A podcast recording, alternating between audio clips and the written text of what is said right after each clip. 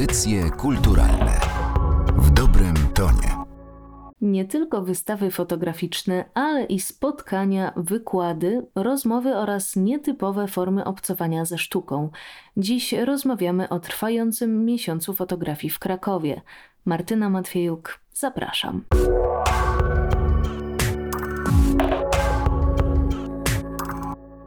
Pod koniec maja ruszyła 18. edycja jednego z największych wydarzeń dedykowanych fotografii w Polsce, ale i w tej części Europy. O wydarzeniu rozmawiamy z dyrektor festiwalu Joanną Gorlach. W tym szczególnym czasie miesiąc fotografii przyjął zupełnie inną formułę niż dotychczasowa, a największą zmianą jest wydłużenie czasu jego trwania, bo tak naprawdę nie wiemy, kiedy zakończy się tegoroczna odsłona. Rzeczywiście ten sezon otworzyliśmy w bardzo, bardzo dziwnej nowej sytuacji. Ta decyzja o tym, żeby miesiąc trwał kwartał, całe wakacje, a może dłużej, no, została wymuszona przez moment, w którym jesteśmy.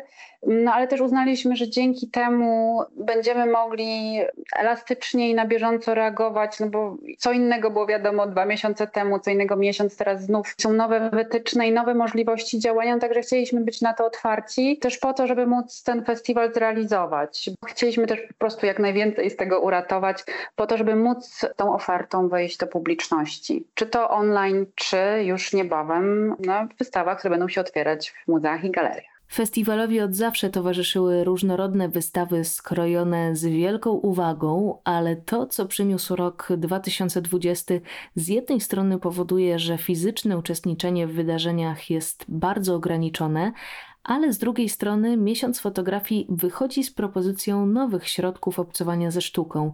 Jaki wygląd przybrała tegoroczna wyjątkowa odsłona festiwalu? To, co jest ważne i nowe dla odbiorców, to to, że wszystkie wydarzenia towarzyszące, czyli wykłady, panele, takie spotkania czy rozmowy z artystami przenieśliśmy do sieci. I dzięki temu stworzyliśmy kanał Miesiąca Fotografii, który na bieżąco uzupełniamy nowymi wydarzeniami. To jest cykl fotografia w działaniu, to jest psycho Big Talk, to jest na przykład czuły youtuber i pisarz bez pracy, przyszłość opowiadania historii.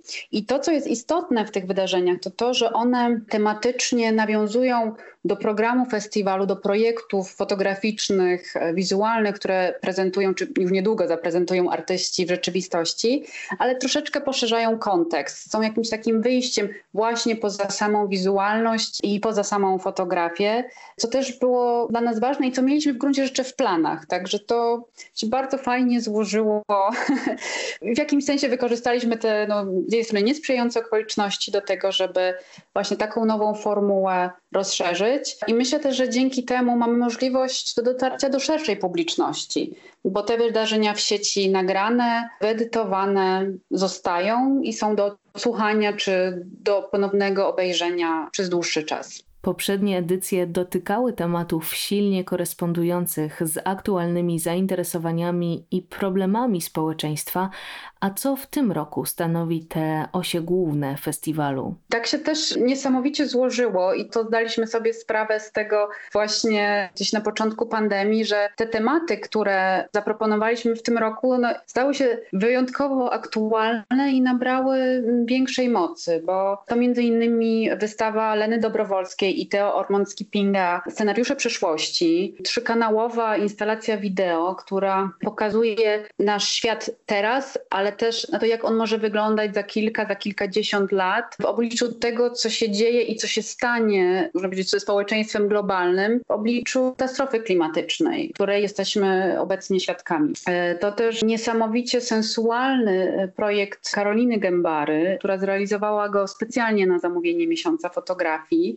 czyli ukłon ćwiczenia z gościnności. Karolina zaprosiła mieszkanki, mieszkańców Krakowa do tego, żeby przyjść i odtworzyć w ramach takiego performance'u performatywnego działania Gesty Solidarności. Cały projekt jest inspirowany fotografią prasową dokumentującą współczesne migracje. I to ciekawe, bo ona skończyła pracę nad tym no, tuż przed marcem, gdzie nagle się okazało, że nie można się spotykać, że nie można się dotykać, że w jakimś sensie sami dla siebie nawzajem stanowimy, czy możemy stanowić zagrożenie. Ten projekt no, nabrał jakby takiego drugiego dna. Mamy też niesamowicie ciekawą rzecz, czyli taką wystawę, a teraz to będzie wystawa w formie książki Jagny Lewandowskiej i Sebastiana Cichockiego, Znaki na niebie i na ziemi, która pokaże, dokumentuje pracę artystów, którzy tworzą, czy tworzyli, czy będą performować w miejscu swojego zamieszkania. No a to wszystko zostanie zebrane w papierowej publikacji. No właśnie też jest to jakieś pokazanie tego momentu, w którym się znaleźliśmy, że są jakieś znaki w przyrodzie e, dookoła nas, które nam mówią o zmianach, które następują, o tym, co nas czeka, że artyści je są wrażliwi, wyczuwają je i próbują nam je pokazać.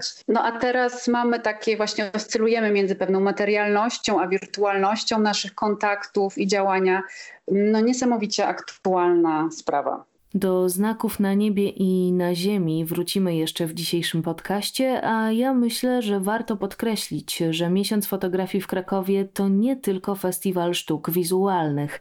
Tegoroczna edycja projektu Show Off, przeznaczonego dla obiecujących artystów, została wzbogacona o warstwę dźwiękową i tak powstał The Sound of Show Off pod przewodnictwem Agnieszki Obszańskiej tak jak gdzieś tutaj już padło w naszej rozmowie, to, że zostaliśmy zmuszeni do tego, żeby zostać w domach przez jakiś czas, co wpłynęło na kształt festiwalu i też nasze myślenie o tym i sposobie właśnie komunikowania się z publicznością i, i kanałów jakby dostarczania treści. Właśnie Sound of Show ten projekt powstał dlatego, że nie wiedzieliśmy, czy będziemy się mogli spotkać, a bardzo nam zależało na tym, żeby o tych projektach opowiedzieć. I też myślę, że to jest bardzo ciekawe, że żyjąc teraz w kulturze, no, w której dominuje komunikacja obrazkowa, my jesteśmy przeniknięci przez te obrazy, to, że można o czymś porozmawiać, a nie zawsze trzeba to oglądać, myślę, że jest bardzo ciekawym też ćwiczeniem dla wyobraźni, a jeżeli jeszcze można posłuchać, no to już w ogóle znajdujemy się w jakiejś takiej wspaniałej przestrzeni opowiadania i narracji, która też nas bardzo interesuje, bo w ogóle interesuje nas opowiadanie historii i w fotografii, i w ogóle. Także też w programie są wydarzenia związane z literaturą, co wydaje się bardzo takim ciekawym poszerzeniem całego kontekstu. No jest, jest otwierające i mamy nadzieję, że też dzięki temu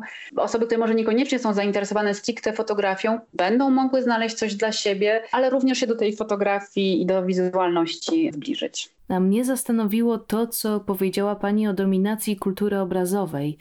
Czy rzeczywiście zbliżamy się do tego, że obraz wyprze słowo? Ja myślę, że już tak jest. Myślę, że no, wszyscy czytamy i wciąż trzeba pisać pewne komunikaty, ale jednak no, jeżeli popatrzeć na media społecznościowe, czy to, co się dzieje w sieci, to ta komunikacja się opiera głównie na obrazie. Jest tak, że to, co wiemy o świecie, no to jest tylko to, co nam jest pokazane. Jeżeli czegoś nie widać, no to tak jakby tego problemu, tej kwestii nie było. Więc myślę, że tak jest, że no nie wiem, no chociażby Instagram jest takim miejscem, gdzie już właściwie oczywiście coś tam się pisze, jakieś komentarze, ale to są często hasztagi. Mało kto z nas ma czas, żeby to przeczytać dominuje obraz, a obraz też nie zawsze pokazuje całą złożoność danego problemu. Myślę, że to jest bardzo ciekawe, no i tym też będziemy się zajmować w tym roku i w kolejnych dwóch latach, rozpoczynając cykl Dlaczego obrazy, którego kuratorami są Witek Orski i Krzysztof Pijarski. Tutaj jeszcze nie będę więcej zdradzać, bo to jest taka jak pieśń przyszłości, ale myślę, że to będzie bardzo ciekawy taki projekt pogranicza nauki i sztuki.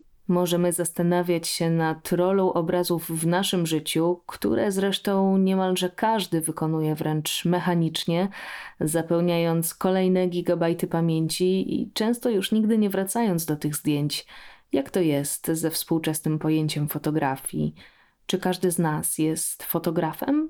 To jest pytanie, na które sama chyba jeszcze nie znalazłam odpowiedzi. Zastanawiam się nad tym no, od wielu lat, pracując i przy festiwalu i realizując wystawy twórców. No, z jednej strony oczywiście, że można powiedzieć, że każdy z nas jest fotografką czy fotografem, z drugiej strony tak sobie myślę, że to, czy oczywiście no można tak nazwać i być, i być twórcą, to chyba pewna świadomość, która idzie za tym, kiedy się naciska czy spust migawki w aparacie, czy, czy przycisk w telefonie, tak, myślę, że to chodzi o pewną świadomość, że jak powiedziałam, obraz jest komunikatem. Jeżeli wiem, co chcę powiedzieć i być może nawet wiem do kogo, myślę, że to czyni taką osobę fotografką, fotografem. Niezależnie od tego, jak bardzo świadomie sami wykonujemy zdjęcia, z pewnością warto przypatrzeć się pracom artystów Zwłaszcza, że już niebawem ruszają również wydarzenia, które będą miały miejsce w przestrzeniach wystawienniczych przeznaczone dla odwiedzających. Tak, wystawy y, te, które się odbędą w przestrzeni fizycznej, otwierają się 26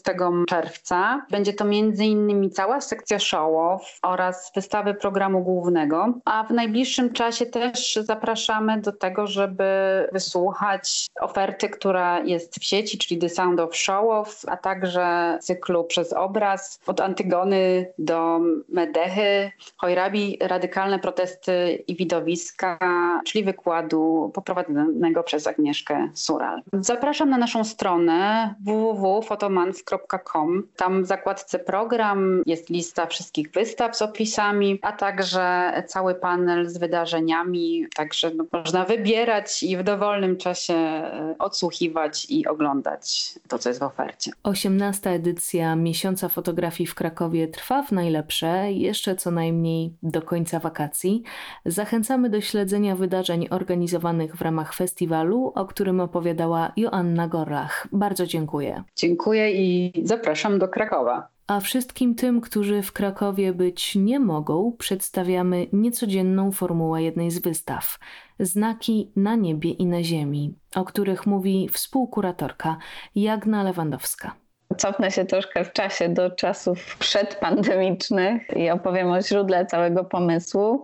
Wraz z Sebastianem Cichockim jesteśmy także kuratorami wystawy, która odbywa się obecnie w Muzeum Sztuki Nowoczesnej w Warszawie. Nazywa się Wiek Płócienia – Sztuka w czasach planetarnej zmiany. I kiedy zgłosili się do nas organizatorzy i dyrekcja Miesiąca Fotografii, już mieliśmy w głowie koncept i planowaną realizację tej wystawy, a ponieważ problem, który podejmujemy na tej wystawie czyli kryzys klimatyczny, zmiany, które się toczą dookoła nas, był także bardzo ważki dla miesiąca fotografii. Stwierdziliśmy, że ta wystawa może być takim ładnym dopełnieniem czy młodszą siostrą tej wystawy warszawskiej. No i taki był pierwotny zamysł, żeby stworzyć taki niezależny byt, ale jakoś powiązany tematycznie w innej przestrzeni, którą pierwotnie miała być Krakowie. I chcieliśmy zrobić wystawę właśnie inspirując się trochę tą niezwykłą modernistyczną przestrzenią, ale nadeszła pandemia i musieliśmy nagle przeformatować tę wystawę, czy pomyśleć o jakiejś nowej jej wersji, która by była możliwa w tych szczególnych czasach. I okazało się, że możemy tę wystawę przetłumaczyć na wydawnictwo. Też bardzo nam zależało, żeby uciekać jednak od tych form e, cyfrowej prezentacji, której jest teraz bardzo dużo. Zewsząd jesteśmy atakowani wszystkimi takimi formami, które się uaktywniły poprzez pandemię, czyli zwiedzaniami online, różnymi kreacjami 3D. My nie chcieliśmy tych naszych wystaw, które jednak bardzo opierają się na materialności i takiej poetyckości, przenosić w tę strefę online, więc stwierdziliśmy, że inną materialną namiastką wystawy, czy też wystawą, publikacją będzie właśnie wydawnictwo takiego małego formatu, dosyć kieszonkowe, inspirowane wystawą July, August, September z 1969 roku, której kuratorem był Seth Zieglaub i która zrzeszała 11 artystów e, pracujących w bardzo różnych zakątkach równocześnie. I jedynym takim materialnym śladem po tym eksperymentalnym projekcie było właśnie wydawnictwo, które zbierało te prace, projekty, które przyjmowały bardzo różną formę. Albo były takimi realizacjami landartowymi, albo były wystawą, albo po prostu jakimś obiektem. No i my wpadliśmy na pomysł, żeby zrobić pewną taką reaktywację tego projektu, także skupić się na takim spektrum trzech miesięcy, ponieważ miesiąc fotografii też się rozciągnął na dłuższy czas poprzez pandemię. I zamierzamy się trzymać także pierwotnej tematyki naszej wystawy, która opiera się na takich obserwacjach różnych niepokojących, ale także i poetyckich znaków, które zwiastują katastrofę, która się rozgrywa w różnym tempie, w różnych zakątkach świata i która umożliwia tak jakby przyjrzenie się zjawiskom, do których normalnie nie mamy dostępu. Niektórzy artyści z tego pierwotnego konceptu zostaną w programie, a zaprosimy także nowe osoby. Czy któreś z prac ujrzały już światło dzienne? Jeszcze nie powstały, projekty dopiero będą powstawać, ale na pewno naszą realizację zaczniemy od współpracy już nawiązanej z Krzysztofem Maniakiem, który w formie performance'u i dokumentacji fotograficznej weźmie udział w naszym projekcie. Patrzeć to jedno, a widzieć drugie. Takimi słowami rozpoczyna się opis Państwa projektu.